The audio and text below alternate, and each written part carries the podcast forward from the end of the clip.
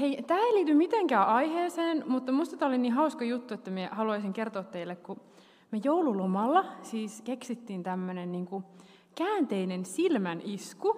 Eli se menee silleen, että laittaa silmät kiinni ja sitten tosi nopeasti käyttää niin kuin toista silmää vähän auki.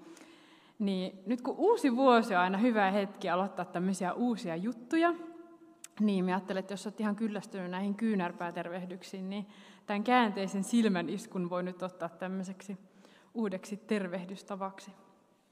Voit vaikka heti harjoitella, jos sulla on joku vieressä, ja, ja jos ei ole ketään vieressä, niin sittenhän varsinkin voi, voi ihan rennosti harjoitella. Hei, terveisiä tältä Pispalan kirkolta. Mahtavaa, että olet eksynyt katsomaan tai kuuntelemaan striimiä. Ja tämän jälkeen tosiaan tänne kirkkoon pääsee ehtoolliselle. Ja tuossa Riku jo esittelikin vähän mua, mutta mun nimi on tosiaan Emma Autti ja, ja on tuore teologian maisteri, on aika fiiliksissä siitä. Ja puhun teille tänään Jumalan perheestä ja on, on niin pyhä, että on siitä vielä enemmän fiiliksissä. Ja tosiaan tänä keväänä edetään uudella versolla saarnasarjoittain, mutta tämä yksi sunnuntai oli tämmöinen niin yksittäinen, johon sain valita jonkun mua puhuttelevan teeman. Ja totesin jo ennen joulua, että vitsi, siis Jumalan perheenä eläminen, niin se on kyllä semmoinen, mikä mua nyt jotenkin tällä hetkellä inspiroi. Ja olen aika rohkaistunut tästä, koska meillä oli tosiaan eilen semmoinen yhden päivän mittainen alkuleiri, joka on tämmöinen niin ryhmien ja tiimien valmennuspäivä. Ja siellä oli puhumassa tosi huippupappi Vaasasta, tämmöinen Benjamin Sandel. Ja yksi Benjaminin kolmesta opetuksesta oli otsikolla Jumalan perhe. Ja en siis edes tiennyt sitä etukäteen, mutta kun kuuntelin niitä Benjaminin juttuja, niin, niin tämä mun saarna oli aika lailla esimerkkejä myöten niin kuin tosi samantyylinen. Joten mulla on nyt aika semmoinen rohkaistunut olo siitä, että, että Jumala ehkä oikeasti haluaa puhua meille tästä aiheesta. Ja tämä on ihan oikeasti semmoinen, semmoinen asia, että me uskon, että jos me tähän oikein perehdyttäisiin, vielä oikein niin kuin käytännön tasolla, niin me uskon, että maailma ja Suomi ja Tampere olisi vähän parempia paikkoja. Oltaisiin ehkä vähän lähempänä Jumalan valtakuntaa. Me uskon, että jos me seurakuntana onnistuttaisiin elämään Jumalan perheenä, niin meidän elämässä voisi tapahtua aika hienoja asioita ja, ja sitä kautta voitaisiin myös kertoa ilosanomaa eteenpäin, levittää vähän evankeliumia. Mutta eiköhän sukelleta aiheeseen ja aloitetaan ehkä myös yllättävällä faktalla, nimittäin sillä, että Jeesus ei ollut koti-isä. Te varmaan tämän tiesittekin tavallaan, ainakin suurin osa kuulijoista, mutta haluaisin nyt oikeasti niin pysähtyä tähän. Että Jeesus ei ihan oikeasti ollut nelihenkisen perheen isä, hänellä ei ollut Volvoa tai koiraa, hän ei ollut naimisissa. Hänellä ei viimeisinä vuosina ollut oikein kotiakaan, vaan hän oli tämmöinen niin kiertelevä saarnamies. Ja veikkaan, että korona-aika olisi ollut Jeesukselle aika vaikeaa, koska hän ei ollut tämmöinen kotoilijatyyppi. Jeesus jopa toteaa omattajauksen evankeliumissa, että ketuilla on luolansa ja taivaan linnuilla pesänsä, mutta ihmisen pojalla ei ole, mihin päänsä kallistaisi. Ja silti, ihan ilman omakotitaloa, Jeesus oli niin kuin siistein tyyppi ikinä, ja hänellä oli tosi täysi ja merkittävä elämä, ja kaikilla kunnioituksella kaikkia koti-isiä ja äitejä kohtaan te teette ihan supertärkeää työtä. Ei ole nyt kyse siitä, että siinä olisi jotain huonoa. Mutta joka tapauksessa Jeesus Nasaretilainen ei elänyt tämmöistä idyllistä perhearkea. Ja silti hänellä oli omien sanojensa mukaan perhe. Me luettiin äsken ö, tekstin pätkä tuolta Matteuksen evankeliumista – mutta se sama story löytyy myös Markukselta ja Luukkaalta, ja se liikkuu tämmöisellä otsikolla kuin Jeesuksen oikeat omaiset. Ja Markuksen evankeliumissa kerrotaan vielä erikseen, että Jeesuksen omaiset oli tullut sinne Jeesuksen luokse, koska he oli huolissaan Jeesuksesta ja siitä, että hän oli ihan poissa tolaltaan ja, ja suorastaan niin kuin menettämässä järkensä heidän näkökulmasta. Ja tätä kohtaa kun lukee, niin ainakin mulle herää kysymys, että eikö Jeesus ole tässä niin kuin epäkohtelias? Että hänen perhe tulee hänen luokseen ja, ja sen sijaan, että Jeesus menisi niin kuin moikkaamaan ja rauhoittelemaan, että hei, ei mitään hätää, on ihan kunnossa, niin sen sijaan Jeesus toteaa, että kuka on äitini, ketkä ovat veljiäni. Jokainen, joka tekee minun taivaallisen isäni tahdon, on minun veljeni, sisareni ja äitini. Ja myös muualta evankeliumeista löytyy tosi mielenkiintoisia ja ehkä jopa vähän hämmentäviäkin kommentteja Jeesukselta perheeseen liittyen. Jeesus saattaa jopa kehottaa jättämään oman perheensä tai antaa kuolleiden haudata kuolleensa. Ja nämä on vähän semmoisia kohtia, että mitäs ihmettä, että eikö niin kuin turvallinen perhe ja perhesiteet ole niin kuin hyvä ja tärkeä ja tämmöinen niin kuin kristillinen juttu. Että eihän Jeesus voi oikeasti tarkoittaa sitä, että, että meidän pitäisi jättää meidän omat perheet. Että eikö meidän perheet niin kuin tarvi meitä. Ja voin olla väärässäkin, mutta minä en todellakaan usko, että Jeesus kehottaisi meitä laiminlyömään, saati hylkäämään omia perheitämme tai, tai muita läheisiä. Se olisi aika ristiriidassa Jeesuksen muun sanoman kanssa siitä, kuinka lähimmäistä tulisi rakastaa ja, ja lähimmäisen hyvinvoinnista pitäisi myös ottaa vastuuta. Mutta jotain tässä Jeesuksen perhenäkemyksessä on semmoista, mitä ei kannata ohittaa. Niin en nimittäin usko, että Jeesus käskisi meitä rakastamaan meidän omaa perhettä vähemmän, mitä se perhe sitten kunkin kohdalla tarkoittaa, mutta uskon, että hän kehottaa meitä rakastamaan sitä meidän toista perhettä, eli Jumalan perhettä enemmän. Ja ylipäätään hän tässä niin kuin haastaa meidän käsitystä siitä, että mikä on perhe. Ja nyt kun me puhutaan perheestä, niin me tiedostan sen, että se ei ole jokaiselle sana, joka tarkoittaa pelkkää hyvää ja kaunista ja turvallista asiaa. Ja ylipäätään nykyään on, on kaiken näköisiä ja kaiken muotoisia perheitä. Esimerkiksi mun omat perheenjäsenet asuu kaikki toisella paikkakunnalla, missä minä itse asun. Ja toisaalta mulla on monta vuotta ollut vähän semmoinen olo, että, että kyllä mun niin kuin läheiset ystävät on aika lailla mun perheenjäseniä myös. Ja toisaalta on itse ollut niin onnekas, että olen saanut kokea vahvaa perheyhteyttä myös seurakunnassa. Kerron sitten myöhemmin vähän lisää. Ja jos sulla nyt sattuu olemaan tämmöinen niin sanottu ydinperhe, eli on vanhempia ja lapsia, jotka asuu samaan katon tai muutaman katon alla, niin vautsi, siis sehän on ihan niin kuin mahtava siunaus ja, ja Jumalan lahja ja, ja sehän on oikeasti niin kuin ihme, että, että on jotain niin hienoa päässyt käymään. Ja rohkaisen niin kuin vahvasti pitämään huolta niistä ihmissuhteista ja siitä porukasta. Ja jos sulla ei vielä sellaista ole ja semmoisesta haaveilet, niin ei siinäkään ole mitään väärää. Päinvastoin sehän on tosi upeata ja, ja luonnollista ja sitä saa kyllä unelmoida ja rukoilla. Mutta haluaisin silti avartaa vähän meidän ajatuksia siitä, että miltä se perhe voi näyttää. Siihen ei välttämättä tarvita kumppania tai omia biologisia lapsia tai vanhempia. Jos semmoiset taas on, niin sen oman perheen kanssa ei välttämättä tarvitse sulkeutua sinne oman kodin sisään, vaan, vaan sitä arkea voi jakaa aika isostikin myös muiden perheiden ja, ja yksin asuvien ja yksin elävien kanssa. Ja kuten sanottu, niin evankeliumien kuvausten perusteella Jeesus ei koskaan mennyt naimisiin eikä saanut omia lapsia. Ja jos kristittynä eläminen on sitä, että me pyritään noudattamaan Jeesuksen esimerkkiä ja seuraamaan hänen jalanjäljessään, niin se ei tämän logiikan perusteella vaadi sitä, että me esimerkiksi mentäisiin naimisiin tai perustettaisiin oma perhe. Ei se varmasti mitään haittaakaan, paitsi jos Paavolilta kysyy, niin, niin hän oikein suosittelisikin tämmöistä naimatonta elämäntapaa. Uusi testamentti on, on alun perin kirjoitettu kreikaksi, ja Uudessa testamentissa perheestä käytetään semmoista kreikan kielen sanaa kuin oikos. Ja se tarkoittaa oikeastaan enemmänkin taloa tai perhekuntaa tai perheväkeä, talon väkeä. Ja englanniksi se saatetaan kääntää vaikka sanalla household. Ylipäätään antiikin aikaan perheeseen kuului siis muitakin kuin vanhemmat ja lapset.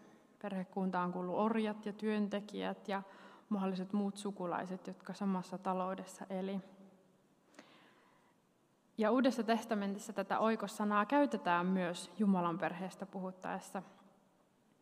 Yksi esimerkki on Efesolaiskirjeen toisesta luvusta. Siellä sanotaan, että te ette siis ole vieraita ja muukalaisia, vaan kuulutte Jumalan perheeseen, samaan kansaan kuin pyhät.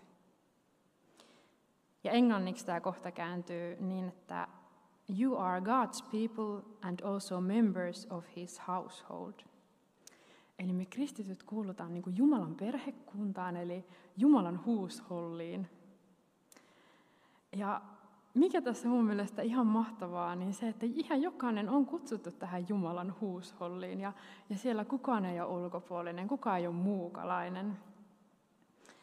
Ylipäätään yksi upeimpia asioita Jumalan perheessä on se, että sun muulla perhetaustalla ei ole väliä.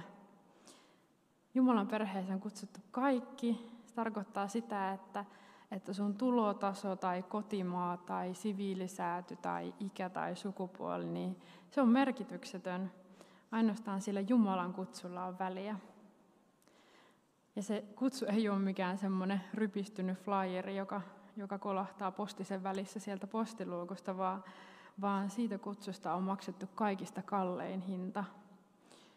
Jeesus on kuollut ja ylösnoussut, että sulla olisi mahdollisuus päästä ikuiseen yhteyteen Jumalan ja Jumalan perheen kanssa.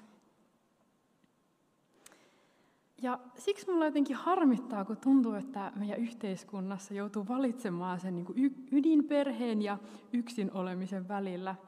Mutta ei sen tarvitsisi olla silleen.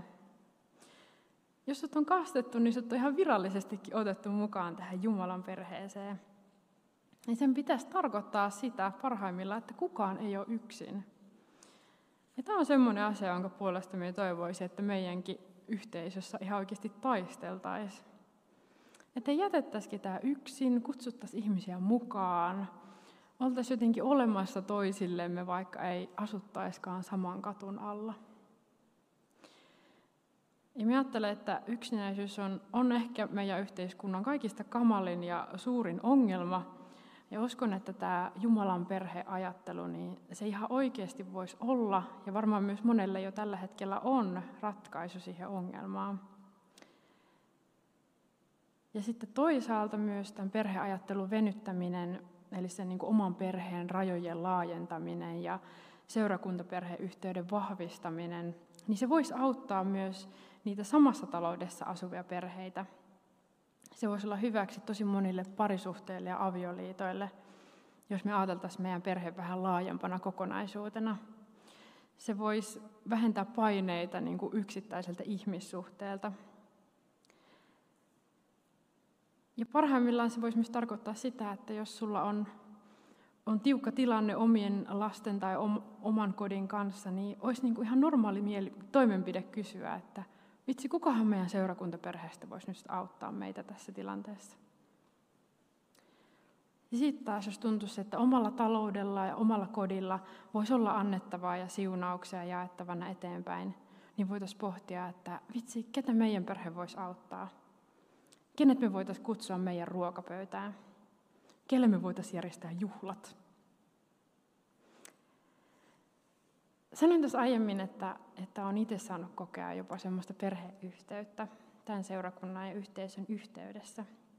Ja haluaisin kertoa pari esimerkkiä sitä, että mitä se on niin kuin ihan oikeasti ollut. No, olen ihan ylipäätään saanut niin kuin ihan hirveästi ystäviä. Olen saanut viettää upeiden ihmisten kanssa aikaa, jotka on rohkaissut mua ja tukenut mua ja mun puolesta rukoiltu ties kuinka monta kertaa. Mä oon saanut myös ihan taloudellista tukea, kun on ollut, ollut tiukkoja hetkiä elämässä. Sain asuntoa lainaan silloin, kun mulla oli sellainen tilanne, että mun vuokrakämppä niin kuin kävi ilmi, että sillä on sisäilmaongelma, enkä voi mennä sinne, niin elin puolitoista kuukautta muiden ihmisten nurkissa – tai muiden ihmisten kodeissa oikeastaan. Ja sen saman keissin yhteydessä niin sain huonekaluja lahjaksi, kun mun kaikki huonekalut vähän niin kuin tuhoutu siinä. Ja sitten tämmöinen konkreettinen, joka olisi niin kuin nytkin olisi kyllä tarve, kun mulla on jouluverhot ja ne pitäisi ottaa sieltä pois, mutta meidän 160-senttisenä ihmisenä ikinä yllä siihen, niin tämäkin on tämmöinen, että aina me tarvii jonkun muun ihmisen siihen, joka tulisi hoitaa tämmöisen mun kodin askareen. No mitä muuta se perhearki voisi olla? Miltä meidän elämä näyttäisi, jos me elettäisiin ikään kuin meidän ihmiset meidän ympärillä olisikin niin kuin meidän siskoja ja veljiä? Eikö se voisi tarkoittaa sitä, että me autetaan ihmisiä, kun ne on muuttamassa? Tai että me voidaan pyytää apua, kun me ollaan itse muuttamassa? Tai että jos joku tarvitsee autoa, niin joku toinen voi lainata sitä? Tai jopa niin, että kun sulla on yöllä paha olla, herät kolmelta ja koko maailma kaatuu päälle, niin se voit soittaa sun siskolle tai veljelle. Ja jos me ajatellaan, että me ollaan oikeasti perhe, niin se vaikuttaa myös siihen, että miten me käsitellään riitoja tai konflikteja. Me ei lähetä karkuun, vaan me sovitaan ja pyydetään anteeksi. Ja sitten vielä semmoinen viimeinen, jopa uhkarohkea ehdotus mulla olisi, ja tämä mun mielestä kuuluu niin kuin perheelämään, että ihmisiä voi kutsua kylään, vaikka ei olisi siivonnut. Ja kun on tehnyt niin, niin sit siinä ovella ei tarvitsisi myöskään sanoa, että voi anteeksi, kun täällä on ihan kauhean sotkusta nyt. Jos joku uskaltaa yrittää tätä, niin, niin suosittelen.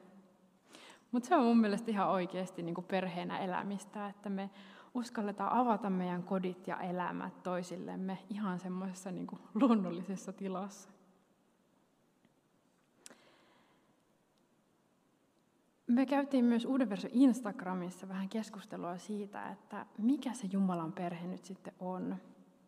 Ja yksi seuraaja kysyi hyvän kysymyksen, että tarkoittaako Jumalan perhe siis kaikkia ihmisiä vai kaikkia kristittyjä vai sitten tämmöisiä niin kuin tosi uskovaisia? Ja tämä on ihan loistava kysymys ja itsekin pohdin sitä tässä, kun kirjoitin tätä saarnaa. Ja tuossa päivän tekstissä hän, Jeesus toteaa, että hänen siskonsa tai veljensä on jokainen, joka tekee taivaallisen isäni tahdon. Ja mitä vanhemmaksi me on tullut ja mitä enemmän on lukenut teologiaa, niin sitä vaikeammaksi on tullut noin niin kuin ulkopuolelta määritellä, että kuka ihminen on kristitty tai niin sanottu uskovainen. Ja jos katsoo tämän perheajattelun näkökulmasta, niin onko sillä toisaalta mitään väliä, miten, niin kuin, että onko joku ihminen sun mielestä kristitty vai ei? Eikö häntä voi silti niin kuin, kohdella siskona tai veljenä? Jos tiedät jostain ihmisestä, että, että hän ei ole kristitty, niin mun mielestä silloin varsinkin niin kohtele häntä ikään kuin hän olisi, olisi sun sisko tai veli. Uskon, että se voi olla myös aika vahva todistus jollekin siitä, että minkälaista on elää Jumalan lapsena. Tämän päivän puheen tarkoituksena ei ollut ö, lisätä kenenkään elämän suorituspaineita, vaan ylipäänsä toivoisin, että, että meidän perheet ja kodit vois oikeasti olla auki meidän työkavereille ja meidän työttömille kavereille ja meidän, meidän naapureille ja meidän seurakuntatutuille. Ja uskon, että tämä on semmoinen elämäntyyli, että pitemmän päälle se voisi tuottaa meille paljon enemmän hyvinvointia, vaikka muutos saattaisikin aluksi vaatia vähän voimavaroja. Rukoillaan vielä loppuun. Isä, me kiitetään tänään sun rakkaudesta ja armosta. Me kiitetään sun pehmeästä sydämestä. Pyydetään, että annat meille sellaiset silmät ja korvat, joka, jotka näkee muut ihmiset sun silmin ja sun korvin. Anna meille rohkeutta kutsua Isä yksinäisiä ulkopuolisia mukaan perheeseen. Anna meille rakkautta, mitä jakaa eteenpäin. Tuu siunaan tämä ilta ja ensi viikko. Amen.